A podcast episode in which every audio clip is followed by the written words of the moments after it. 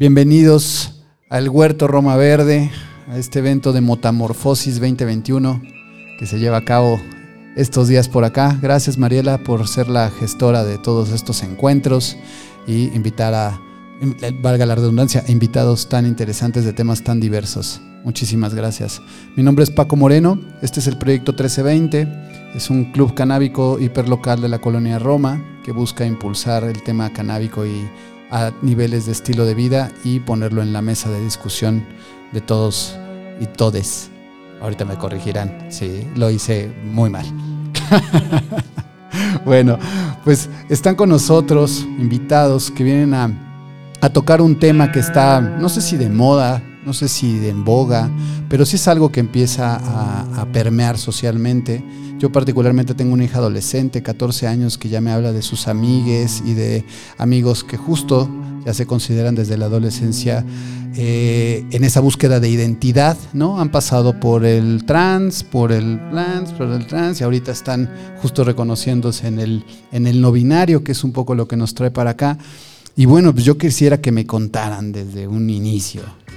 ¿Qué onda con esa definición del no binario? A mí me cuesta trabajo definir algo a partir de la negación, ¿sabes? Es como decir, yo soy, yo, soy no esto. Dices, ay cabrón. Entonces, ¿qué eres, no? Entonces, todo lo demás, todas las posibilidades, ¿no? Hombre, animal, flor, fruto, quimera, maceta. Entonces, cabe como muchísima posibilidad. Y a mí sí me gustaría que nos llevaran desde el principio, porque yo la verdad, por más que lo tengo cerca en un adolescente, me cuesta trabajo todavía procesarlo y no lo tengo tan digerido. Entonces me encantaría que ustedes nos ayuden a digerirlo y a plantear las dinámicas que tienen y, a llevar este tema como en un, rato mucho más ameno que nos pueda ayudar a entender a todos y a, encontrarnos, ¿no? que al final es lo que, lo que queremos. Muchísimas gracias, María Andrea. Perdóname, te abro el micrófono, ¿verdad? Gracias, gracias. María Andrea, bienvenida. Muchísimas gracias por estar aquí. Y Miguel Ángel. Sí, Miguel Ángel. Em, muchas gracias por estar aquí. Muchas gracias. Estoy pachequísimo, güey. La neta, perdónenme. Suele pasar. Sí, llevaba un, un rato sin fumar. Eh, y ahorita. Como 10 minutos. sí, sí. Como media hora, un poquito más. Eh, y bueno, eh, no, es un placer estar aquí. Justo lo que, lo que queremos traer, me encanta cómo lo planteas, eh, cómo te defines a partir de la no definición. Eh, y, mencionaste que quizá este tema es un tema de moda, pero más que un tema de moda, creo que es un tema necesario. Porque justo estos binarios, que es lo que vamos a ver, y sobre todo, más allá del de binarismo de género, vamos a ver cómo abordamos la vida mayormente desde un pensamiento binario y cómo eso posiblemente ha limitado nuestras expresiones, ha limitado quienes somos y ha, limitado, incluso la forma en cómo amamos. Entonces, esa es la tesis que, traemos hoy, que queremos, ese es el objetivo, ¿no? Probar y que nos vayamos con una mente un poco más abierta de que no todo es esto o esto, sino al contrario, es más una unidad.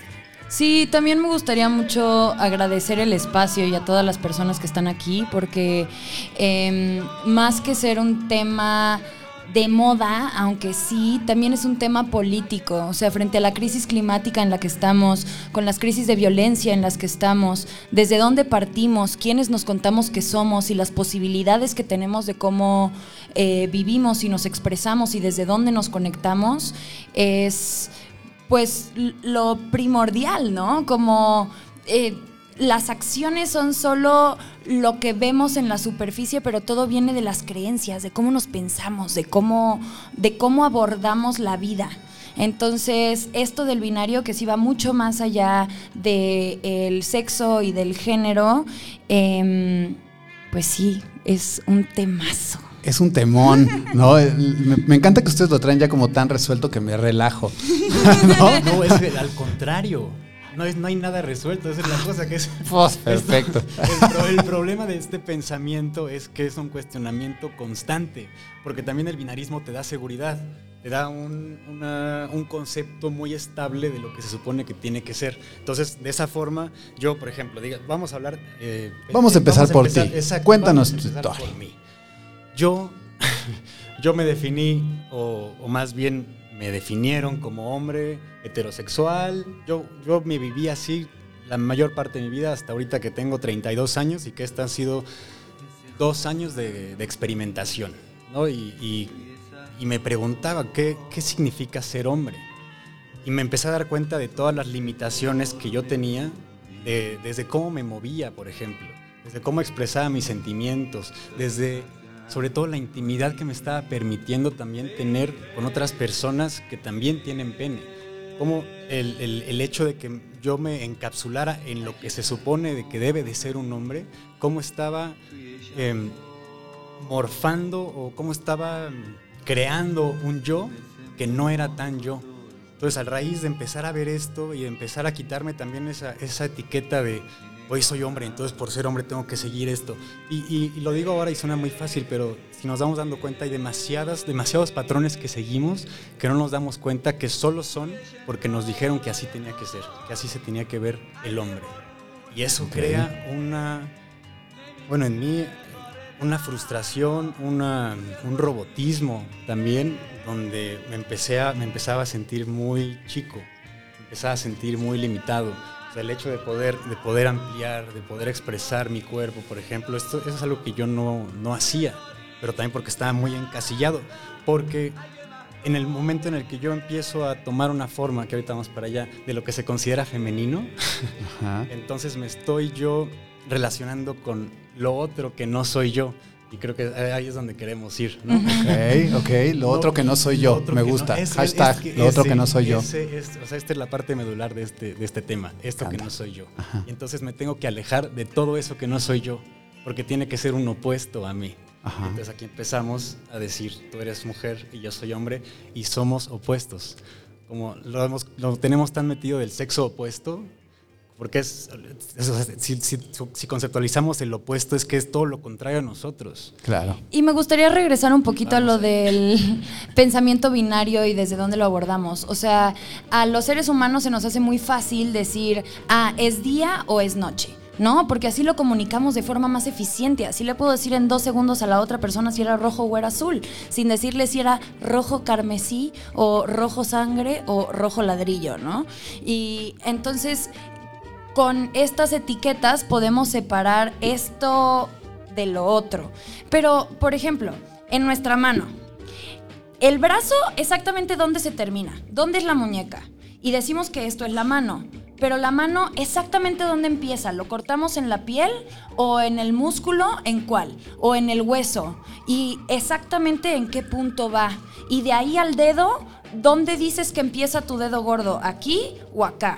¿Cómo, cómo, o sea, es la forma que tenemos para comunicarnos fácil, pero no es una descripción real de lo que es, porque lo que es es este continuo que va cambiando de uno a otro como el día y la noche, que pues de repente es amanecer y aparte luego es atardecer y a veces hay estrellas y a veces está la luna y a veces no, pero nos hemos centrado en este binomio como de todo o nada, o eres tú o eres yo, que sí es más fácil, pero no nos explica lo que es.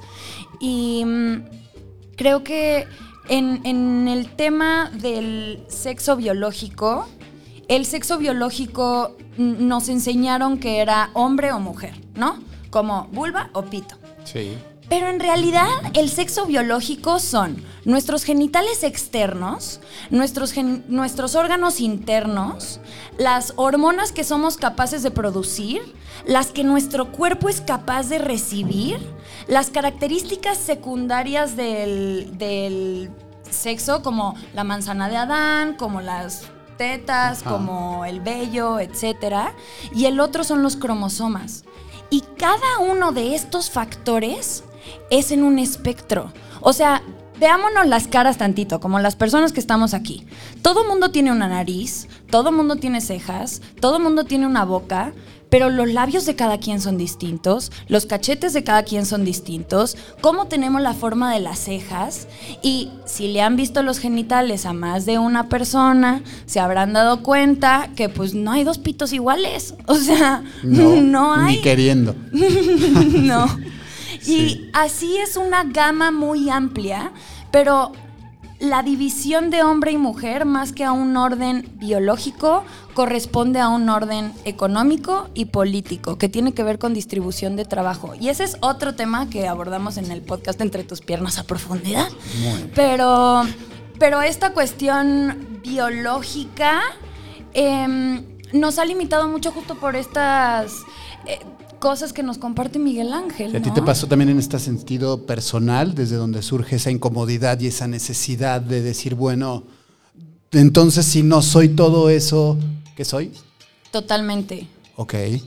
¿Y cómo llegan a una definición negativa de algo para definir? ¿Cómo, qué, qué en realidad está quedando de fuera que no estamos viendo en el espectro? Porque al final me parece que, que- que en la necesidad de definir también, eh, como dices, ¿no? me separa del otro. ¿no? Yo, yo, yo lo, yo checo con mis amigos veganos, por ejemplo. Digo, oye, yo entiendo la, la filosofía de lo vegano, pero lo vegano al final es, tiene que ver cuando lo ejerces, no todo. O sea, no te vas a dormir y a enfiestar como vegano, no, no sueñas como vegano, no, no, o sea, eliges un, un modo de consumo consciente que tiene que ver con el no maltrato de un ser vivo. Ah, está mal. No, pero ya de eso a que defina el resto de como todo, es muy complicado mantenerlo permanentemente, ¿no? Es como una elección de qué vas a comer o, cómo te comportas durante el día. ¿Qué pasa con, el, con, con esta onda del, del- lo no binario y cómo, qué propone en sí? ¿Cómo, ¿Cómo desarticula en su ejercicio de definir y no caer como definido? Totalmente.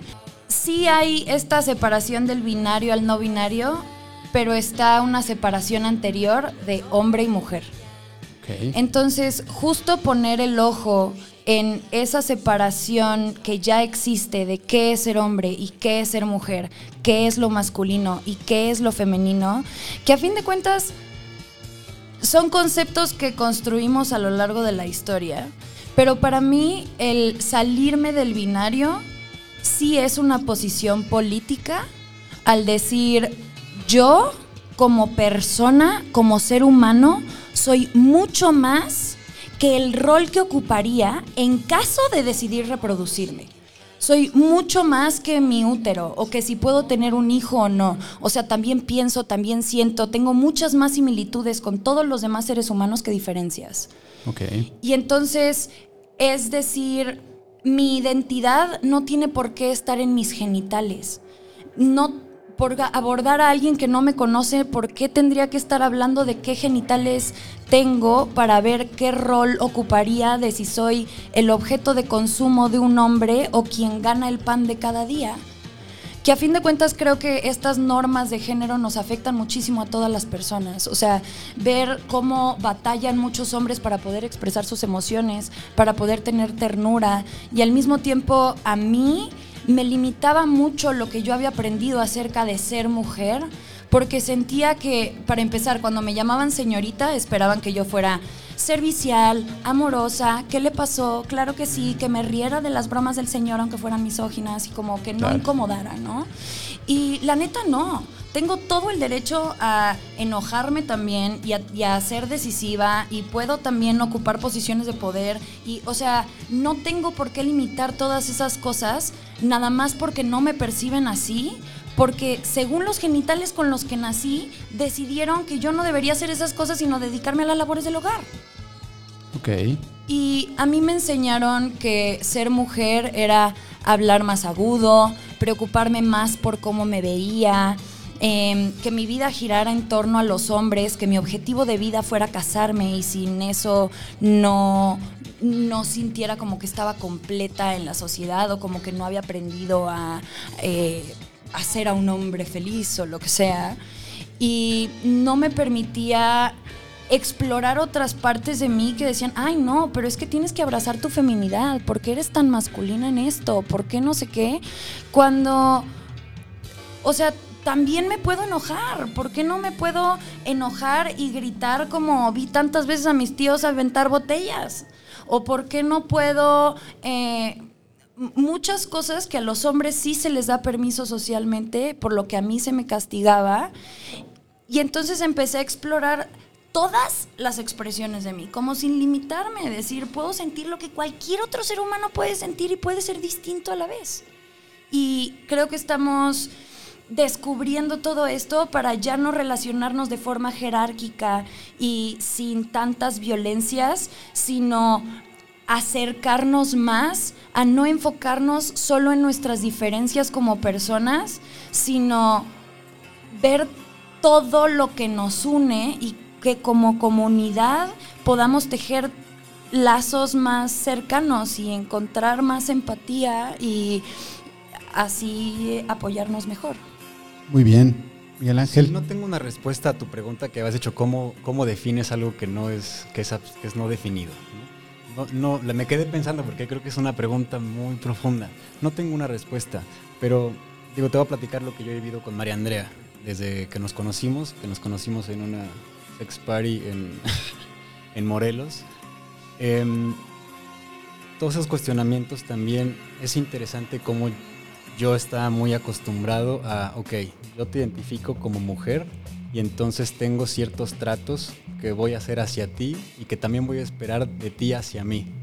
Y, y en lo que hemos convivido y cómo hemos convivido, pues es, es, es, chistoso, porque aquí regreso a tu pregunta, porque no sé cómo abordarme con ella, porque no hay un rol. Entonces, más bien a lo que vamos, que quizá en algún momento será definido, pero estamos como como desanudando de más conceptos que quizá ya hoy no nos, no nos sirven. Estamos como, como volviendo a, como desmenuzando, yo lo veo como... Como si volvieran a, repasarlo desde cero. O sea, digamos que la, propuesta, digamos, un poco entendiendo, lo no binario no, dice somos esto, simplemente vamos a explorar todas las posibilidades fuera de esto. Sí, exactamente. ¿No? Creo, que, lo, entiendo un poco por ahí. Más por ahí, sí. De, qué es esa cosa que me había estado limitando, que no siento tanto mío. Pero, pero lo, lo, lo, cabrón o lo interesante, y creo que es ahí lo complicado del asunto, es que como no tienes una guía, como no tienes un patrón de comportamiento, porque lo tenemos con cualquier cosa, a mis amigos los trato de cierta forma, a mi pareja las trato de cierta forma, a, ¿no? A, ti te saludo de mano y a ti de beso. Como... Exacto, como eso. Yo últimamente, de hecho, he llegado con mis amigos y a los que quieren yo los saludo de beso. No sabes lo rico que es, bueno, no sé igual y si lo sabes, pero el apapacho así, ¿no? Dos, rico. ¿por, qué, por, qué, ¿por qué trato diferente a las personas con vulva y a las, las personas con pene? Eh, qué pedo, güey, qué onda, ¿cómo estás, carnal?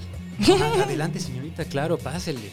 Y, totalmente diferente solo por el hecho de que tengan, tengamos genitales distintos. Y que nuestra ropa tenga que expresarlo. Y que nuestra INE lo diga. Y que tengas que tener el pelo largo o chiquito. Y que si son bebés, no, pues ponle el arete para que todo mundo sepa cómo la tiene que tratar. Ajá, si le dan el camión o si, le dan la muñequita. Como o sea, son tantas cosas hasta de la movilidad que tenemos. O sea, a mí de verdad me llamó muchísimo la atención cuando empecé a explorar esto y con los con el libro de Judith Butler, El género en disputa. Eh, pensar en la performatividad del género y cómo, o sea, alguien que trabaja en investigación durante 10 años va a tener un tipo de cuerpo. Un albañil que trabaja en construcción 10 años va a tener otro tipo de cuerpo porque son otras actividades físicas. ¿Qué pasa a la hora que nacemos y nos visten distinto? Y uno es, ay, qué fuerte, párate, corre, ve, míralo, ve, va a ser el todo, no sé qué. Y la otra, ay, princesita, chiquita, véngase mi nena, el moñito no se lo quite. Y luego vas creciendo y no te vayas a ensuciar el vestido ni las calcetas y el otro anda arriba del árbol. Y luego eres adolescente y no vayas a engordar, ponte los tacones y la uña y la minifalda y muévete así como muñequita y que te veas no sé qué. Y el otro anda tragando en el equipo de fútbol. Y entonces, o sea, obviamente nuestros cuerpos son súper distintos con una socialización de toda la vida tratándonos distinto. Claro. Entonces podremos decir que lo, no binario está yendo, porque además me gusta, porque en ningún momento han mencionado, muy pocas veces, el, tema, el término genital. No se relaciona directamente a un tema sexual, no se, no, se, no se identifica con cómo usas esa sexualidad o eso genital, sino como que apuntara más al sistema de creencias, de borrar esa línea entre lo que creías y que puede, puede llegar a ser. Sí. ¿No? Sin necesidad de, ahondar en más, sin, bajar al genital, sin cómo lo usas, si, si, si te afeminas o si no te afeminas. Yo particularmente uso falda y me siento muy cómodo, pero a mí no, me, no, se me hace un approach como ni, ni homosexual, ni simplemente es extraño porque quiebra una realidad, pero ¿no? No sabes si te gusta o no, pero es incómodo, ¿no? Pero bueno, ya, te, lo pasa, ¿no? Aprueba el, el, sistema de creencias esa, esa nueva posibilidad, ¿no? Entonces es esa como distorsión que se hace en lo establecido, ¿no? Vamos un poco por ahí, creo que también lo puedes definir a lo genital. Si quisieras hablar de lo genital, podríamos hablar. O sea, en términos generales es el pensamiento binario, ¿no? Pero sí podríamos ir bajando a términos muy específicos y cómo vivimos en específico nuestra sexualidad y con quién nos compartimos, si quieres, genitalmente. O sea, porque si tú cierras los ojos y yo te acaricio la muñeca y luego cierras los ojos también y Miguel Ángel te acaricia la muñeca, igual sentiste rico las dos veces y ni te enteraste. Sí, claro. Y la heterosexualidad es bastante aprendida por este sistema económico donde mm, casi la mitad del Producto Interno Bruto es pagado no trabajo, trabajo no pagado para reproducir y mantener la fuerza laboral. O sea, no es de okis, es que se cae el sistema patriarcal capitalista si rompemos con estos esquemas, por eso es tan importante. Claro, porque además el patriarcal tiene que ver con el patrón, ¿no? No es con lo masculino o lo femenino, es con el patrón de conducta y comportamiento. Por eso me interesaba mucho ahondar con ustedes en el tema de no binario, porque me llamaba mucho la atención cómo definían algo que, no, que justo decía, yo no soy esto, bueno, entonces, ¿qué soy? ¿No? Entonces, esa posibilidad de, de- justo atentar y, como un ejercicio de, integración del sistema de creencias que además está cambiando y se está replanteando todo, y este evento es una muestra de ello, ¿no? Eventos que hoy hablan libremente de integración, de, por un- una, una palabra que, que donde abarcara todo de sexualidad, y de justo cómo la cannabis en este momento llega y te permite, ¿no? Siempre hablamos de la cannabis como el que nos permite. ¿No? Nos permite estar más relajados, nos permite no reaccionar, nos permite cambiar de opinión, nos permite pedir una disculpa. Entonces, ¿qué onda con, con- con- con la bandera eh, no binario? ¿Cuál es el- la movida? ¿A dónde va? ¿A dónde van? ¿Qué, qué- qué onda? Ay, yo siento que a conectar más, a, a sentir más, porque también siento que de la cultura de la que venimos, el amor fue secuestrado y la sexualidad también fue secuestrada por un sistema de acumulación. O sea, hay amor mucho más allá de la pareja romántica. Tenemos amor con nuestros vecinos cuando le decimos, oye, me das una taza de algo. Hay amor con los animales con quienes compartimos nuestra familia. Hay amor en el trabajo. Hay amor en tener este tipo de conversaciones. Hay intimidad a la hora que lloras a alguien con tus problemas. Eh, con quien preparas una comida, a quien le pides que te cuide cuando te enfermas. O sea, todas esas formas de amor también son válidas. Y la sexualidad va tanto más allá de solo la reproducción que nuestro placer y el habitarnos con placer y compartirnos con placer y vivir experiencias de placer con otras personas es tan fundamental en nuestra experiencia de vida y en nuestro tejido social que se me hace sumamente importante reapropiarnos de nuestro placer y de desde dónde nos estamos relacionando con las demás personas. Porque nuestra especie evolucionó con un clítoris y un endometrio para hacer que la reproducción no fuera lo central en nuestra sexualidad, sino como los bonobos, crear vínculos de intimidad entre individuos de una misma comunidad. Que los bonobos, o sea, se despiertan y para decirse hola, cogen. Si se van a pelear y no se pelean, pues cogen y ya luego dicen, ah, bueno, ya estuvo chido, ¿no? Pues ya me llevo dos, ¿no? Como, o sea, para decirse adiós, para decirse buenas noches y todo mundo con todo mundo, ¿eh? Los únicos que no son mamás con sus hijos. Esos Sí. son los únicos que no. De ahí en fuera, parejo. Y no les importa qué genital tuviste, pues por algo tenemos dos hoyos ahí juntos o uno, pero está en el mismo lugar. Bueno, pues hashtag como bonobos. Como ¿no? bonobos, Será hashtag. tendencia ahora.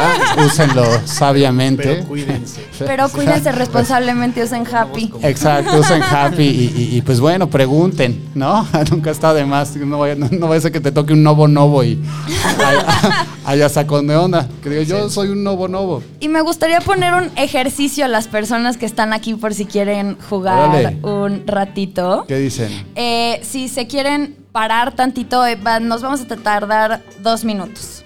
Pero Venga. acérquense a esa maceta de allá si les gustan más los perros y a esa maceta de allá si les gustan más los gatos y ubíquense en medio donde quieran según quién más, en medio si no les gustan los animales se pueden parar por allá. Bueno, Como- nos ponemos interactivos.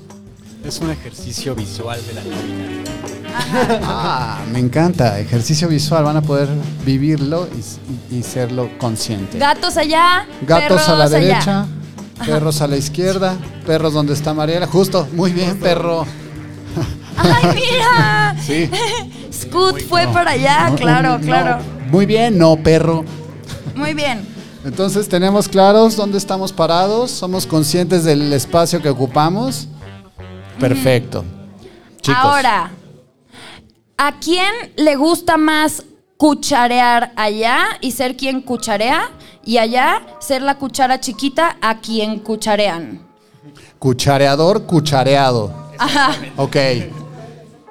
Ok, ok, exacto. Y en Aquí medio. seguimos teniendo, ¿no? Para Ajá. llevar, digamos. Exacto. Hay mucha gente cuchareadora. Me gusta, Sí, me sí, gusta. sí. Cuánto amor dan. Hay una relación. No, mira, pero, pero mira, hay unos que van y vienen, ¿eh? Van y vienen, Sí. van y vienen. Órale. Hay condones ahí casualmente. Casualmente agarran. Como biblioteca de la UNAM. Ok. Se ve, se ve, se ve amplio el espectro desde acá. ¿eh? La siguiente pregunta es. ¿Se las quieres decir tú? Dale. Ok. Si allá fueran el tío Cosa, así un chingo de pelos, y allá completamente lampiños, ¿en qué punto se encuentran? ¿Dónde se pondrían entre los extremos de el, el- el pelo ochentero, el futuro brasileiro?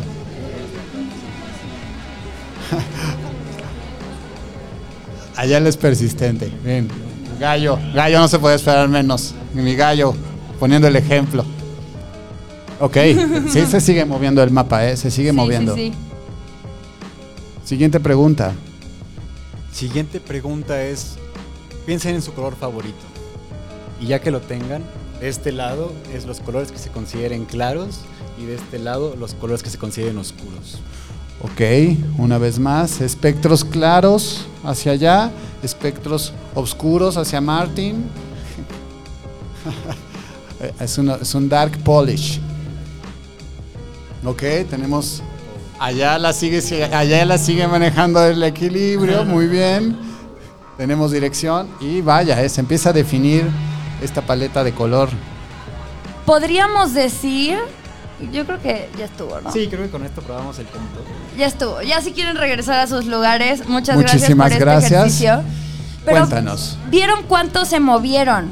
O sea, podríamos decir que el público objetivo del evento en Huerto Roma Verde con Bay Blue Motamorfosis, y Motamorfosis 1320. es para personas con este perfil. Sí, Y aún así, hay un montón de variaciones que no es como que se hayan quedado en el mismo lugar en todas, no.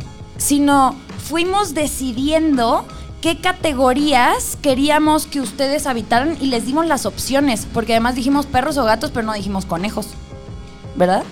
Claro. Y entonces, si ponemos así los parámetros y vamos entendiendo que nos habitamos en muchos aspectos diversos de nuestra vida, en qué ropa me gusta, si me gusta más pegada o más aguada, si soy como más sensual o como más eh, líder mandona, tosca, o todas esas cosas, pues además no soy igual todo el día Claro.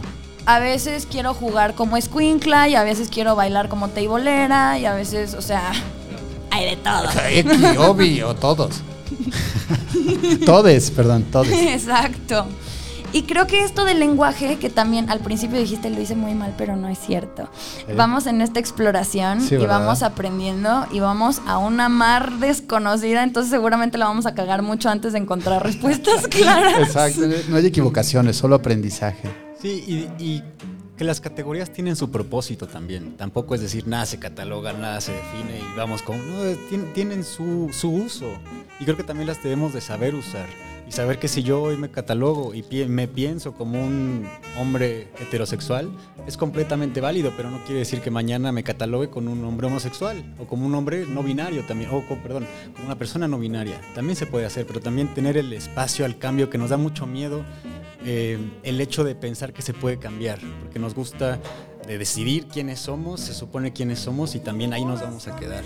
Pero tener el espacio a ese cambio, por ejemplo, otra vez tomando en, este ejemplo de, de los movimientos, si teníamos en una parte eh, el término homosexual, la otra parte heterosexual, si lo hubiéramos hecho aquí, pues igual hubiera habido gente en medio, ¿no? ¿Qué tan, qué tan homosexual soy? En cuanto a qué soy totalmente homosexual, qué tan heterosexual soy, yo me lo había preguntado eh, y me gusta, me gusta bajar estos temas porque creo que son muy prácticos.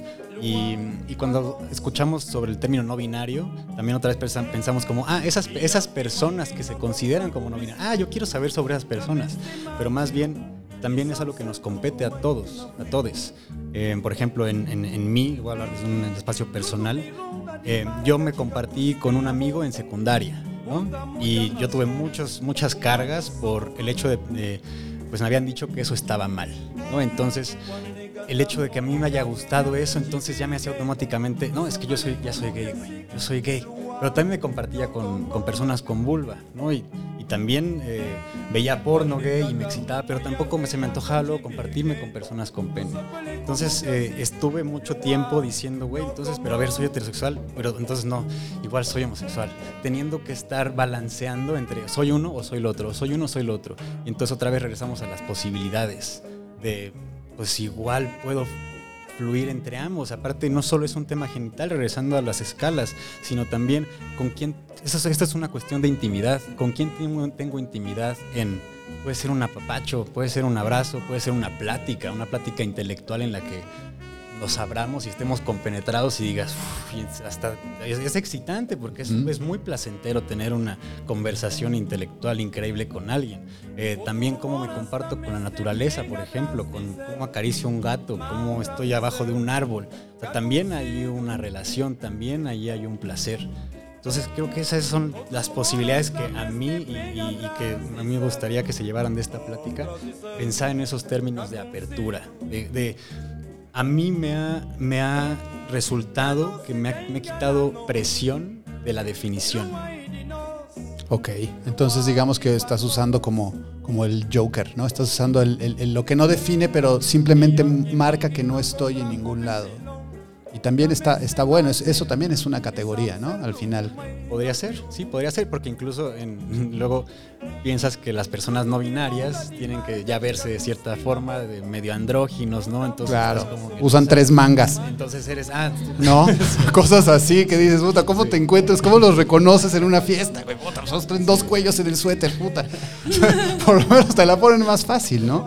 Pero está muy interesante porque justo a mí me parece un lujazo que estemos teniendo. De verdad, yo creo que el ejercicio de, libre expresión que estamos ejerciendo hoy es valiosísimo. Ya lo tenemos muy visto, pero hace la última gran oleada hippie en los 60 donde estaban hablando a través de la cannabis y estaban hablando de la libertad y estaban hablando de la paz y amor y estaban hablando de la libertad sexual que fue brutalmente reprimida, ¿no? Y que por eso pasaron 50 años para que se pudiera volver a hablar de estos temas, ¿no? Y justo aparece la cannabis con los temas, ¿no? Es como si apareciera la cannabis con todos los marginados, así de, puta, no hay pedo, ya estamos todos. Sí, me imaginé el reggae de... Ah, Ajá, y todos así, quemen su ropa y ya así, todos así, volvemos a empezar, ¿no? Y creo que la verdad, está padre que pueda ocurrir eso, porque hasta eso puedes elegir. Vas a esa fiesta donde van a quemar todo o te quedas en tu definición.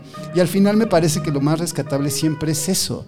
Siempre acaba siendo un ejercicio interno todo lo que podamos manifestar y entonces yo ahora soy de puño morado con negro, con rojo, puntos dorados, pues hay banda que necesita encontrarse en un puño morado con puntos dorados porque al final nos vuelve eso, esa búsqueda de comunidad, esa búsqueda de lo común, de puntos de encuentro. Por eso estamos hoy acá todos, ¿no?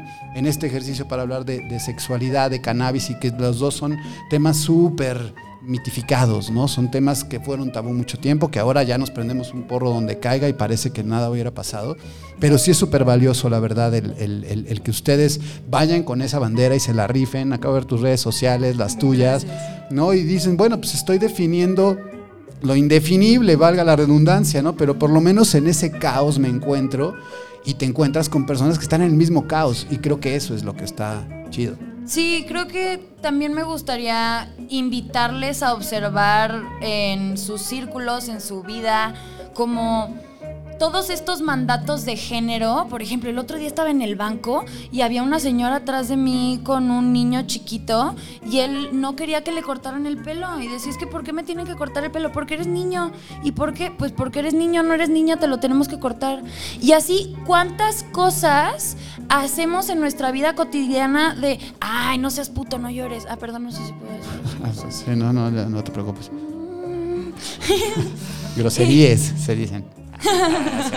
Las groserías. Las groserías.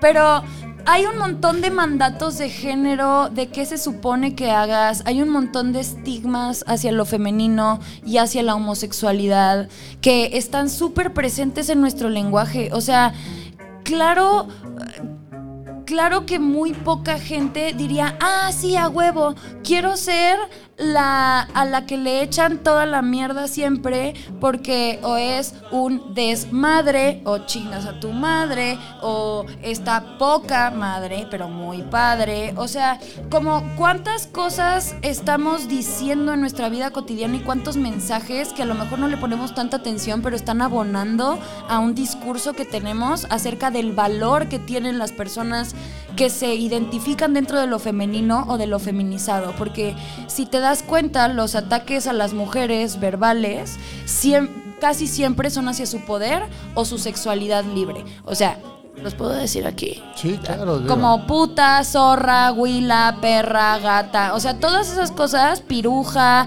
eh, facilota, eh, obscena, como todas esas cosas que les llamamos a las mujeres tienen que ver con vivir su sexualidad de forma libre y ser y presentarse con poder y autoridad sobre sí mismas. En cambio, los, las ofensas que le hacemos a los hombres son o para feminizarlos o para insultar a su mamá. O eres un mal parido, porque por la que te parió mal es ella, no es un mal eyaculado, ¿no? Claro. Eh, o, o eres un hijo de la chingada, o eres un... algo tiene que ver con tu mamá, o el desmadre porque la mamá no estuvo. Tú no fuiste, es que no, no tuviste mamá, no tuviste madre. ¿no? Y o son eso o eres puto, pareces vieja. Eh... Le vas a la América, todo eso que hemos escuchado largo. Es, es terrible, es un mal, es, durísimo ese insulto. En serio, se ha escuchado, pero me, resonó. Vi un meme de eso. ¿Cómo? Mamón. Mamón. ¿Sabes qué es muy curioso? Que todas esas palabras que tú acabas de mencionar realmente no quieren decir nada. Yo tengo la fortuna de tener un hijo de siete años al que hoy estoy educando en, temas de susto, la niña, el niño, ¿no? Y cuando hablamos de, la huila, la zorra, la puta, la, ¿no? El chinga tu madre, el... Si te pones a ver realmente la palabra, no quiere decir nada. Solo quiere decir lo que nos significa. Y ahí está el sistema de creencias y ahí está el corte cultural. Tú puedes llegar a decir a Perú chinga tu madre y nadie te va a pelar. ¿Por qué? Porque el sistema de creencias está entretejido de otra manera, el uso del lenguaje, el uso de la palabra. Entonces, yo también tengo la fortuna de tener una hija de 14. Y cuando hablamos de los insultos y hablamos de la manera en la que ella se relaciona y no le gusta usarlos, es porque la palabra no quiere decir nada, entonces acaba siendo como tonto. Acaba siendo como absurdo querer insultar a alguien con una palabra que en realidad no sé ni qué quiere decir. Y eso lo que obliga es eso, es revisar el sistema de creencias propio, porque yo insulto en base a lo que yo conozco, en base a lo que me duele a mí, en base a lo que me incomoda. Pero yo puedo insultar a un chino y el chino me va a sonreír, me va a sacar una foto, me va a decir, eh, y súper cool. Entonces, hay batallas que yo entiendo, ¿no? Que se pelean afuera y que se manifiestan afuera en grupo, y hay batallas que son internas. Y me parece que todo esto que viene, incluyendo la diversidad sexual, incluyendo el uso de plantas y lo que antes era considerado drogas, ¿no? Pero droga no es una mala palabra, pero en el sistema de creencias está anudado una emoción negativa a esa palabra. Pero solo pasa en el sistema de creencias. Entonces yo me puedo ir a manifestar con todos, a pedir que dejen de decir chinga tu madre en el estadio pero es absurdo porque en realidad no dice nada, pero ah, dice todo. Entonces, eso comprueba que el, el, tema de cómo usamos, cómo nos relacionamos, parte de la información que tenemos. Y parte de cómo entendemos cómo usamos la palabra y qué es lo que quiere decir realmente. Sí. Una invitación constante al cuestionamiento. Tal cual. tal Sí cual. considero que las palabras que utilizamos y las expresiones que utilizamos no están en un vacío. O sea, nos podemos entender porque vivimos en una cultura que esta palabra que estoy utilizando se ha utilizado muchas veces antes y la has escuchado en muchas otras cosas. Entonces, a la hora que yo la utilizo, pues viene con esa carga tanto de mi parte como de la tuya, yo para expresarla y tú para recibirla. ¿No? Entonces yo filtro lo que quiero decir con mis cosas culturales y va. En México, cosas como el chinga tu madre, em, cuando hay una cultura de violación tan prevalente que al menos una de cada dos mujeres vive una violación en su vida, no, no está fuera de contexto. O sea, yo no puedo salir a la calle después de haber sobrevivido tres violaciones distintas y decir, para mí el chinga tu madre no me afecta cuando a mi mamá también la violaron y a mi hermana también la intentaron violar. O sea, para mí es una realidad que está presente conmigo cada día y por eso hago lo que hago. Y si bien no voy a ir al estadio a exigir que dejen de decir chinga su madre, sí lo voy a cuestionar en mis espacios y sí lo voy a dejar de utilizar, porque qué curioso que el insulto es chinga su madre, no a él, a su mamá, porque al hombre no lo vayas a tocar. Y así viene en la Biblia también como, no, no, no, a él no, pero te regalo a mi hija, a ella violenla y descuartícenla, a mí no me importa, pero a este señor no me lo tocan porque es hombre y ese no se puede. Y eso lo venimos arrastrando de miles de años, donde, pues, o sea, él es un hijo de la chingada porque a la mamá la violaron, pero el que la violó es un chingón. ¿Como por? Claro. Y luego súmale que eso muy probablemente pasó dentro de la misma familia y tienes el caldo de cultivo cultural mexicano por excelencia, violento, ¿no? Violento pasivo, que está en, en ese, en ese mundo agarrado de los huevos desde ese sentido. Por eso te digo que es, es muy es, es- es complicado cambiar el mundo desde afuera si no le enseñas a un niño que en realidad chinga tu madre no quiere decir nada. Porque al grande, puta, al grande para que cambie. Pero tú, tú qué chingados te metes, pinche güera.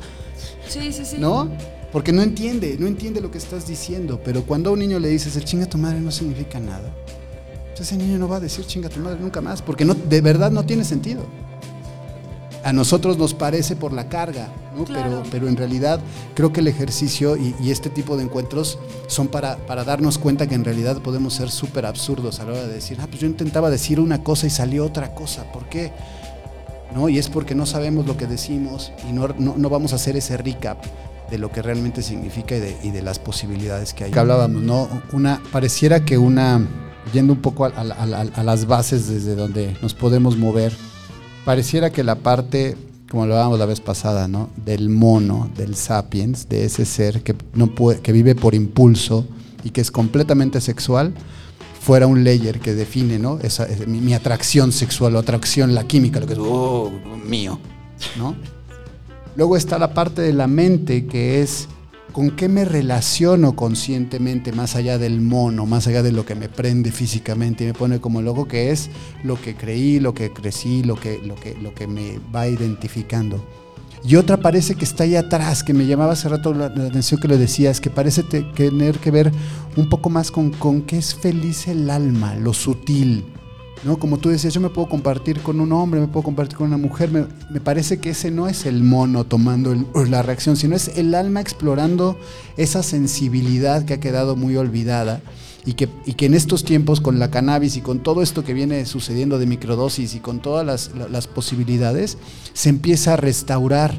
Empezamos a tenerle mucha más atención a lo sutil, a lo que me significa. Ya no soy tan carnal, ya no soy tan aventado, ya, ya- ya soy un poco más realmente conectado con el deseo y a partir del deseo poder mandarle a mi mente una nueva señal que me diga y que me ayude a atravesar esa limitante que me dejó mi cuerpo marcado desde niño, ¿no?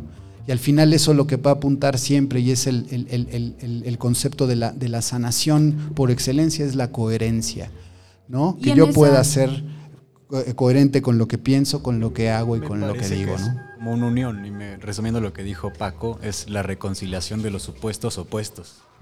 Eh, en el sentido, por ejemplo, como tú dices, ir a lo sutil, pero para, para mí lo sutil también incluso se refiere integrar cuerpo, mente, corazón, ya no verlos otra vez como la parte racional es una y la parte emocional el otra, es otra, que también están completamente interrelacionados porque al, al final es, es lo mismo. Y a partir de ahí podemos vivir experiencias mucho más ricas, mucho más expansivas. Sí, y también, o sea, con esto que decía Paco de integrarnos y dejar de separarnos y decir, no, es que tú eres esto y yo soy lo otro, y es que tú eres así, y es que los de allá son los malos, y es que es esta ilusión de separación, tanto entre personas como entre grupos, como con la naturaleza, como la razón y la emoción, como esa ilusión de separación cuando todo está trabajando en conjunto, creo que es el pináculo de la crisis social y ambiental en la que estamos. Y mm, Porque regresando un poco a lo de... ujú, porque jerarquiza, porque siempre el grupo en el que yo estoy, o sea, si yo me amo y yo tengo instinto de autopreservación, pues me voy a ver a mí como referente humano y entonces, pues yo me voy a considerar en un mejor grupo que el otro. Como yo sé por qué decidí hacer esto, entonces pues tú estás mal porque no lo estás haciendo y no lo ves como yo. Y tendemos un montón por autopreservación, que es básico humano, creer que somos del grupo más chido y que el otro grupo o que la otra persona pues no está tan chida. Y en eso, lo de la persona no binaria que preguntabas hace ratito, como que ya no terminamos de, Ah, sí.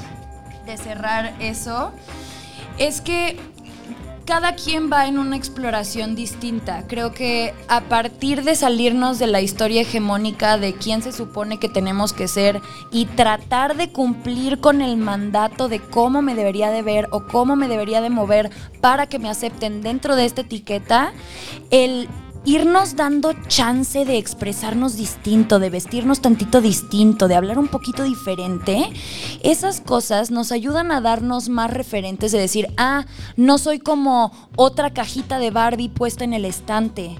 A todas les gusta peinarse así, yo salí con el pelo así, me gusta hacerme un chongo acá arriba de la oreja, güey. Y como... Yo o- soy todas las Barbies. Yo soy todas las Barbie meditador. Tú eres todas las Barbies. Ah, me encanta. Ken, también soy Ken. Barbie Ken.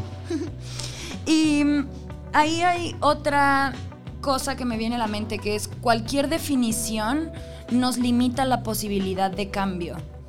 Y quién fui ayer o lo que hice ayer no necesariamente es lo que tengo que hacer hoy y no necesariamente es lo que voy a hacer mañana, porque mi contexto y las condiciones en las que esté van a ser distintas. Si yo digo, ah, es que yo soy así porque es como me he comportado en el pasado, me estoy negando la posibilidad de algo en el futuro. Y eso me di cuenta porque una vez eh, eh, me leí una morra y según yo así como que íbamos así bien chido y... y en eso me dijo, ah, eh, no, es que no me gustan las mujeres. Me gustas tú, pero no me gustan las mujeres. Y yo como, ¿qué? O sea, ¿qué no estás sintiendo este pedo? Como, ¿qué, qué, qué? O sea, estoy como, se nota que quieres, se nota que, que te, como, ¿qué pedo? Pero era su cosa de, no, yo no soy lesbiana porque en general no me gustan las mujeres, que no me voy a dar chance de probar contigo porque eso ya cambia la etiqueta de quién soy. Absolutamente. Identidad. Ujú, Justo. Pero es que siempre es así, porque una es conectar con la etiqueta en la que te pongo y otra con la persona y con lo que es y con lo que está pasando ahorita sin ponerle juicio, ¿no? Pues está buenísimo. Chicos, este tema da para cortar así horas y horas. ¿Alguna otra pregunta, comentario que quieran hacernos? Gracias por estar aquí, todos y cada uno de ustedes. Creo que vamos a empezar a cerrar. Sí. Chicos, si quieren, Miguel Ángel, ¿qué nos dirías como para cerrar? ¿Alguna conclusión? ¿Algo que nos quieras compartir? Sí, nada más quisiera retomar el término de jerarquización, porque es algo que otro de los mensajes que creo que nos llevemos. Eh, cuando polarizamos de esta forma y ponemos algo sobre otro, em, he notado que incluso este pensamiento es el pensamiento que ha llevado a la colonización. Y me parece algo súper peligroso, porque tiene que ver también con el, como yo, yo soy capaz de intelectuar mejor el mundo que tú, entonces yo sé lo que es bueno para ti. Ese, ese tema me parece crucial porque creo que es lo que pasa cuando llevamos a una comunidad y se supone que nosotros vamos con todas las, les vamos a solucionar la vida, se supone, cuando tú no tienes ni idea. Y pasa también con lo mismo con los animales, por ejemplo. Y creo que todos los humanos estamos metidos, y eso es lo que voy, lo más importante, en este pensamiento de que nosotros nos creemos superiores a la naturaleza, superiores a los animales. Y entonces tenemos derecho de controlar sus vidas y controlar el espacio y de controlarlo todo, por la, por la mera sensación de sentirnos superiores. Y, creo que eso lo podemos ver muchas, en nuestras interacciones. Eso es una invitación también para ver en qué situaciones se sienten superiores a alguien más. Porque estoy seguro que lo tenemos. Yo lo tengo, yo lo, he vivido porque lo he vivido tanto, tanto yo a alguien como alguien hacia mí. De los dos lados, claro. Y creo que, yo creo que habemos muchos y no todos en eso. Y, creo que eh, acechando y revisando ese tipo de comportamiento es como vamos desmenuzando este pensamiento binario. Buenísimo, muchísimas gracias. Muchas gracias. Les dejé unos condones. Aquí eh, están. Condones, gracias. A mí me gustaría compartir que más bien les hago la invitación a observar cómo nos simplificamos las cosas y las vidas y las explicaciones, reduciendo las cosas a términos simplistas, como decir, ah, un bebé es un óvulo y un esperma y por eso son dos y ya. Pero a ver, pon un óvulo y un esperma en un disco de Petri y espera que crezca y pues no, no, va, a jalar. va a jalar, ¿no? O sea, tendemos a sobresimplificar las cosas con tal de explicarlas y hay tanto que se nos escapa que, hay cosas que todavía podemos contar. Podemos decir, bueno, para que crezca una fruta se requiere un suelo, sol y no sé qué. Pero también se requieren nutrientes, microorganismos, minerales. O sea, hay un montón de condiciones, unas que son cuantificables y otras que no son cuantificables. Que todo está en interconexión, así como de mandala de la vida, viaje psicodélico, todo interconectado. Y entonces les hago esta invitación para observar la ilusión de separación en nuestras vidas en tantas cosas, como de soy yo contra eso, son en oposición o son el mismo algo, porque yo no podría explicar la luz sin la oscuridad o no podría explicar el día sin la noche, pero son parte de un mismo todo que además va en continuo como círculo de Moebius, que es esta tira que da vuelta y gira y así. Entonces, y siempre estamos fluyendo por ahí porque somos seres vivos, no máquinas en un punto fijo en el universo, sino estamos en expansión constante. Entonces, hago esa invitación. Unos más que otros. Ay, sí, sintiéndonos sobre... Pues muchísimas gracias chicos, muchas gracias por compartirse con nosotros de esta manera. Les agradecemos a todos los que están aquí presentes. Muchas gracias. Muchas gracias. Puerto Roma, Motamorfosis 2021. Yo soy Paco Moreno, les agradezco muchísimo que estén con nosotros en 1320 y nos estamos encontrando el día de mañana. Quédense que va a haber musiquita, porrito, mezcal, chelita y uno que otro condonuki. Muchísimas gracias a todos, buenas noches. Muchas gracias. Buenas noches.